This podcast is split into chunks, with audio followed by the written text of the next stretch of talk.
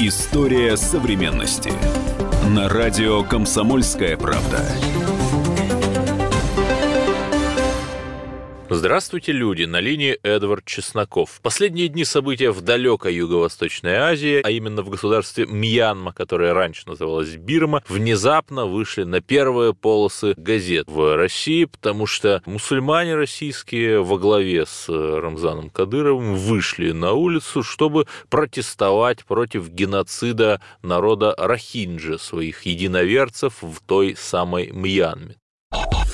Справка на радио «Комсомольская правда».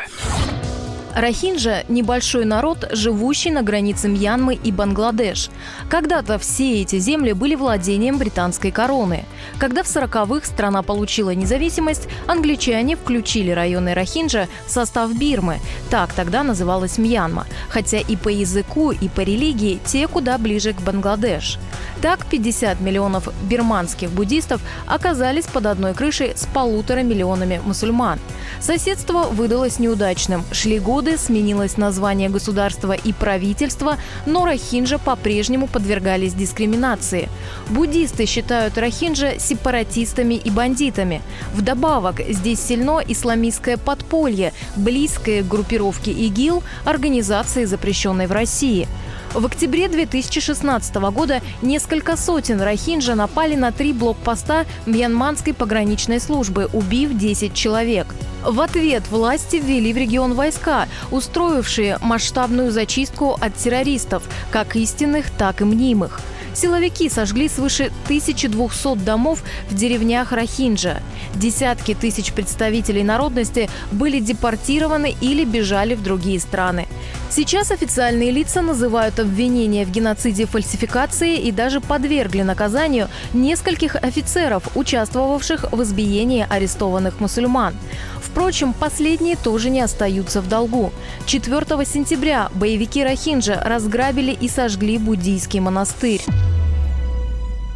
Так что же это такое? Действительно ли это геноцид? Или это контртеррористическая операция, как э, утверждает официальная Мьянма? И самое главное, как в этой непростой ситуации должна поступить Россия? Вот об этом мы поговорили с одним из крупнейших отечественных экспертов по Юго-Восточной Азии, профессором МГИМО Ларисой Ефимовой. Лариса Михайловна, вот в Мьянме же живет ведь очень много национальностей, там живут буддисты, там живут мусульмане. Вот откуда все-таки истоки конфликта вокруг Рахинджа? Дело в том, что когда образовалась Бирманская республика, то, естественно, было введено гражданство. И при правительстве УНУ, то есть до 1962 года, Рахинджи имели гражданство Бирмы и имели такие же права, как все остальные бирманцы. То есть там бирманцев около 50 миллионов, там рахинджи в лучшем случае миллион. То есть ну, рахинджи, да, такая. рахинджи до, там считается от двух до трех с половиной миллионов. А кто считает, потому что они, во-первых, очень быстро как бы размножаются, там до 10 человек в семье детей бывает. Но дело даже не в этом. Но они все равно имели гражданство. При, И что произошло потом? А потом в 1962 году произошел военный переворот. К власти пришел Невин и военный режим. И он решил почему-то, непонятно почему, гражданство этих рахинджа. И вот с этого момента начинаются проблемы.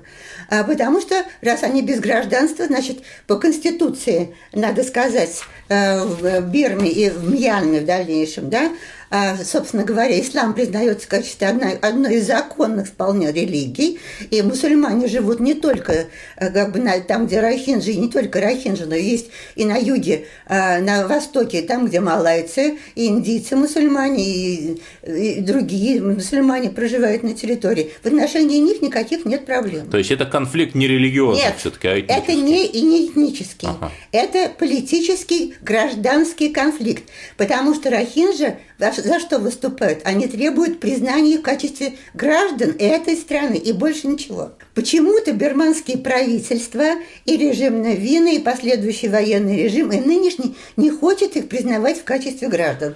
Этого непонятно почему. Но вот э, официальная мьянманская пропаганда, она утверждает да. там, Объясняю, что они почему. нехорошие люди. Да, дело в том, что э, эта территория одновременно находится сейчас под контролем военных, потому что там есть стратегические инфраструктурные, реализуются проекты э, газопровода нефтепровода для Китая, а чтобы сократить путь э, для нефти, для нефти там и так далее, для Китая в обход, вот через Малакский пролив в обход э, на побережье Индийского Китая, океана. Теперь они там да, основу организовали порт и построили газопровод, нефтепровод ну, прямо деньги. в Китай.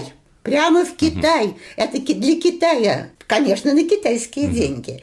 Вот, но это реализуется и военными. То есть, То есть еще и геополитическое измерение Да, конечно. Военные это контролируют, потому что это надо охранять. Угу. Да, это надо охранять. А это территория, где проживают рахим, значит, их оттуда прогнали. Это во-первых. Во-вторых, э, их э, эксплуатируют для э, использования бесплатного труда для всяких работ в связи с этим и всячески угнетают. Например, даже до такой степени, что для мусульман очень важна борода, им запрещают носить бороду. Если фотография с бородой, то не выдают документ вообще никакой. И раньше тоже. Следовательно, рахинжи просили, просили, просили, просили, и все время то выгоняют в Бангладеш, он принимает решение, из Бангладеша их возвращают на территорию Мьянмы. И в результате э, начинает э, накапливаться недовольство, и возникают уже группы а, боевиков, которые выступают в защиту своего, что там называется, свободная народа. Ротан называется. Да, там много различных группировок, и это идет на протяжении многих десятилетий. Это не сегодняшний день, многих десятилетий. И э, чем дальше, как бы, что называется, идет угнетение, и новый режим демократический Аун, Сун, Аун Сан Суджи все равно не решил да, эту которая, проблему. кстати, Нобелевскую премию мира да, получила 91 -го года. Да, и все равно, значит, надо бороться дальше. А бороться как? При помощи оружия. Значит, мобилизуются, не все хотят рахинжи выступать вот с, с оружием в руках, но как бы милитаристские группировки, вот эти, да, военизированные, они заставляют народ, молодежь, ну и рекрутируют эту молодежь. А где взять оружие? Оружие можно нападением на блокпосты, на э, э Мьянманской армии. Мьянманской армии и полиции. Вот это и послужило толчком для нынешних событий, которые являются продолжением целой цепи вот таких выступлений. Лариса Михайловна, а Россия-то, учитывая, что, например, глава Чечни Рамзан Кадыров миллион мусульман в поддержку Рахиния вывел, как Россия должна реагировать? Во-первых, я хочу поправить. Рахинья – это считается, что буддисты буддисты, которые проживают в Аракане, угу. а те, которые мусульмане, рахинджа. Угу. Вот такой условный. Спасибо, что условный такой, сказали. но это не каждый угу. знает. А дело в том, что Россия, мне кажется, очень правильно поступила. Она говорит о том, что надо сесть за стол переговоров. Россия, конечно, страна, где много мусульман, 20 миллионов мусульман, поэтому Россия должна, сказать, вести себя соответствующим образом не э, работать на пользу исламского государства. Запрещенные Запрещенные в России, да. конечно, и не только в России а выступать в качестве э, той страны, которая может нести позитивный вклад. Здесь я хочу подчеркнуть такую же позицию э, приглашение за стол переговоров решить эту проблему давно уже занимает. Политическим путем, не военным. Конечно, только Индонезия, которая самое крупное имеет в мире мусульманское население. Да, там 200 миллионов, по-моему. Э, больше 200, 200 угу. миллионов, там 230 миллионов, наверное, мусульман. Но официально Индонезия не является исламским государством, поэтому для того, чтобы соблюсти баланс, они, с одной стороны, частично принимают беженцев Рохинджа, а с другой стороны, они тоже призывают к переговорам. Малайзия, где ислам официальная религия, тоже выступает призывает нынешнее правительство сесть за стол переговоров и решить эту проблему мирным путем. И надо сказать, что эти вопросы, связанные с судьбами Рахинджа, э, в рамках АСИАН давно уже стараются урегулировать. Это называется балийский процесс. Но он идет очень медленно, вяло и никакого результата до сих пор не дал. Хорошо, и заканчивая тему Бирмы, а есть у нас в России какие-то стратегические интересы в этой э, далекой стране? Запасы урана, там редкоземельные металлы имеются, конечно, но мне кажется, что основной здесь как бы интерес России это такой геополитический, то есть вернуть э, позиции России в Юго-Восточной Азии и создать там э, много друзей, много друзей и сторонников, с которыми можно сотрудничать по разным направлениям и в первую очередь, конечно, в области экономики. Ну вот, кстати, Николай II, еще будучи наследником, да. вот совершил знаменитое путешествие да, в 90-е годы 19 угу. века. Вот там, наверное, до сих пор его помнят.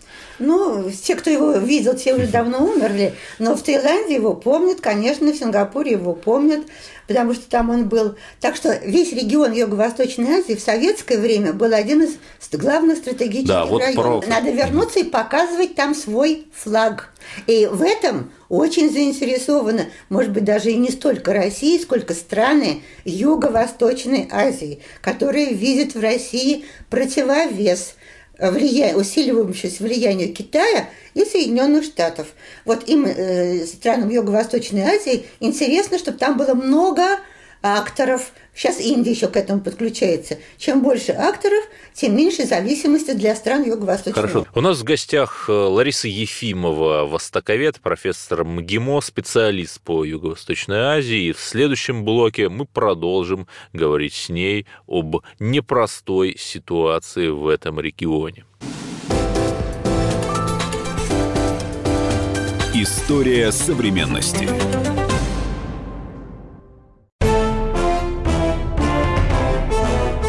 Товарищи солдаты и офицеры российской армии. Полковник Баронец разрешает обратиться. Звоните и задавайте накопившиеся вопросы. Угроза НАТО, жилье для военнослужащих и перевооружение России. Обо всем этом Виктор Баронец знает лучше других. Программу «Военный ревю» слушайте по будням с 5 вечера по московскому времени. История современности. На радио «Комсомольская правда».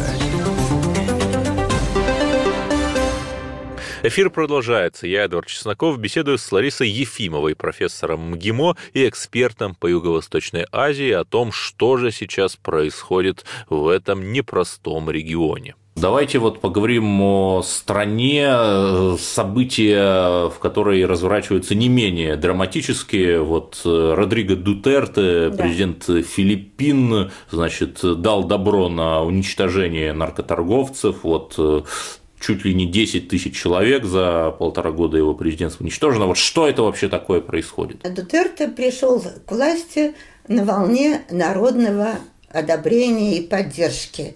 Это был первый президент а, независимых Филиппин, который был представителем, во-первых, нетрадиционной элиты, которая была выращена американцами и связана с самыми зажиточными. Филиппины были американской колонией. Были поясню. Филиппины были американской колонией, они выращивали очень сознательно элиту, потому что когда. Э, американцы были на Филиппинах, они провозгласили а, два лозунга для своей колониальной политики. Это вестернизация, американизация и филиппинизация. То есть вырастить филиппинцев, которые бы Э, были похожи на американцев. Что они и сделали? И к власти приходили президенты из традиционной элиты, связанные с крупным землевладением, с предпринимательством и с очень сильной китайской общиной, которая растворилась вот в этой верхушке. Это надо иметь в виду, до 20% э, филиппинцев имеют китайскую кровь. И все предыдущие президенты имели китайскую кровь. И тут появляется Дутерта. И тут появляется Дутерта который абсолютно плоть от плоти народа. И он э, играет на этом, понимаете? Это его а, такая марка, это его бренд. Я человек из народа. Наркодельцы... С которыми он сражается. С которыми он сражается. И правильно, на мой взгляд, делает любым способом. Они связаны, во-первых, с э, террористами, потому что они таким образом финансируются.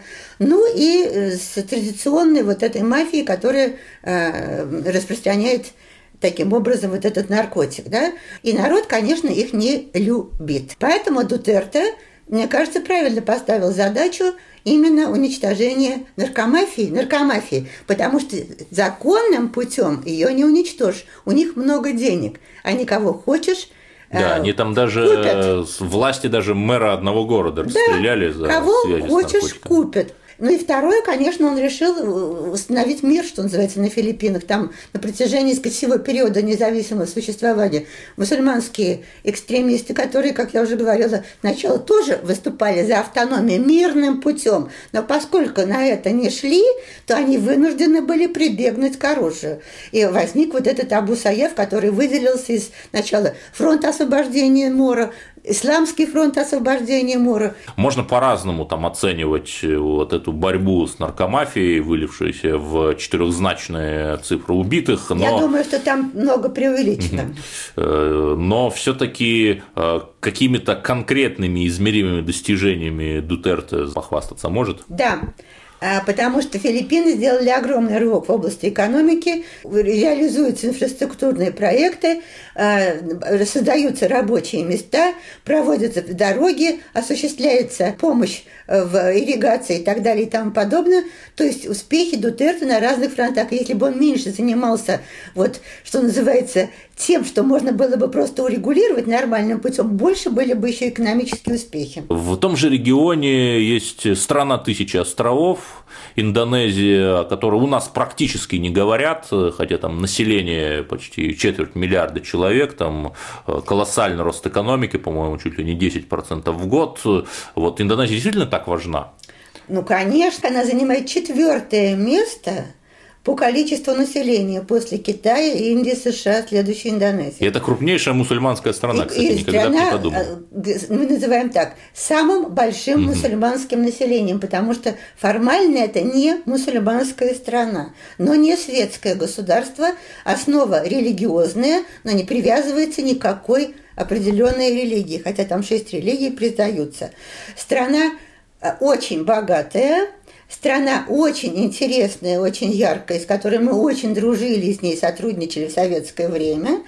А теперь страна очень быстро развивается. Недаром э, ее хотят пригласить в БРИКС. Там темпы роста 7, э, по-моему, процента в год. Это очень много.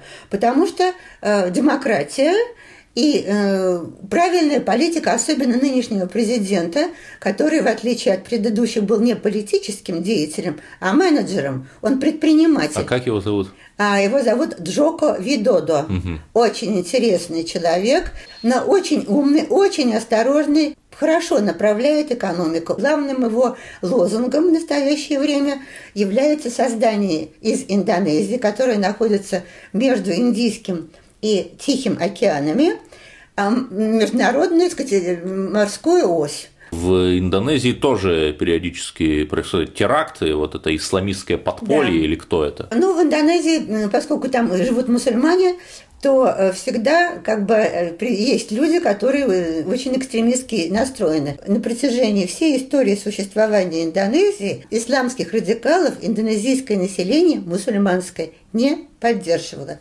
На последних выборах среди десяти политических партий, которые принимали участие в выборах, пять было исламских. За все исламские партии вместе, за пять, проголосовало только 32% населения мусульманского. Несмотря на то, что, как вы понимаете, в мечетях агитировали за исламские партии. То есть радикалы всегда были, всегда будут, а используют... Ну и, в общем-то, они в любой религии есть. Да, в любую возможность для того, чтобы себя показать, особенно эти вот конфликты, которые были и есть в Индонезии, возможно, еще будут, они тоже не, не религиозные, а это столкновение по поводу э, экономических э, противоречий, политической борьбы, а принимают исламскую форму. У России какие-то стратегические Ой, ну, интересы конечно, в Индонезии? Ну, Индонезия – это наш давний партнер. Угу. Развивать связи с Индонезией экономически в самом широком плане очень выгодно обеим сторонам. Тем более, что, как я уже сказала, в Индонезии сейчас вот э, превращается в так называемую морскую ось мира, это значит развитие э, портов, транспорта, железных дорог. Портов. я знаю, там РЖД даже да, взяло РЖД, подряд на РЖД. строительство и, дороги. Там и атомные энергии, атомные электростанции, и даже предпланировалось создать на одном из островов космическую станцию для запуска космодром. космодром. Но и стратегически очень важно. Как мы попадем, допустим, из Кронштадта в Владивосток? Ну хорошо, вот прошел саммит стран БРИКС на побережье Южно-Китайского моря. Какие итоги? Можно ли сказать, там, что он успешен или не успешен? Саммит БРИКС, конечно, успешен, потому что, в общем-то, укрепляются связи, популярность БРИКС растет. То было четыре страны, теперь стало пять стран, теперь еще целый ряд стран, в том числе и Индонезия, хотят туда войти. То есть формируется некая э, структура, которая э, может носить э, экономический характер и которая может подключить к своим, что называется, сферам деятельности неудавшийся, то, что не удалось ТТП, вот это Транстихоокеанское партнерство, да, которое да, рухнуло, и то, что предлагают китайцы. Понимаете, это в рамках БРИКС может принять более такую э, форму, как бы всеобъемлющую, а не то, что отдельные блоки. Мне кажется, что БРИКС это перспективно, хотя некоторые считают, что особого эффекта нет. Ну и потом там э, экономически дальше ну, вот у нас э, разработки. три минуты до конца остается. Все-таки очень многие у нас говорят, что вот, дескать, надо брать пример Сингапура, который стал таким э, из отсталой деревни, превратился в суперуспешное государство. А вот действительно ли надо брать пример Сингапура и в чем? Очень бы хорошо взять пример Сингапура, во-первых, с точки зрения дисциплины, с точки зрения выполнения законов, с точки зрения организации производства, с точки зрения чистоты и порядка – и так далее и тому подобное. Но, к сожалению, э, там очень большая составляющая, вот то, чего мы не учитываем, что 75% населения Сингапура – это китайцы, и управляют китайцы. Самая главная составляющая – это, во-первых, партия, которая правит, ставит свою главную, так сказать, цель, и, идеологически как бы вот она базируется на меритократии. То, То есть, есть власть умных. Умных, лучших. Ну, э, все-таки будем надеяться, что Россия действительно вернется на свои утраченные позиции в Юго-Восточной Азии. И Она более возвращается. Того, да, возвращается. И более того, и БРИКС, и ОСИАН, и другие формы взаимодействия будут продолжаться. Э, слушайте радио «Комсомольская правда», и о новых победах России вы узнаете первыми. А э, с нами была профессор МГИМО э, Лариса Ефимова. Оставайтесь на нашей волне. История современности. Адвокат! Спокойно, спокойно. Народного адвоката Леонида Альшанского хватит на всех. Юридические консультации в прямом эфире. Слушайте и звоните по субботам с 16 часов по московскому времени.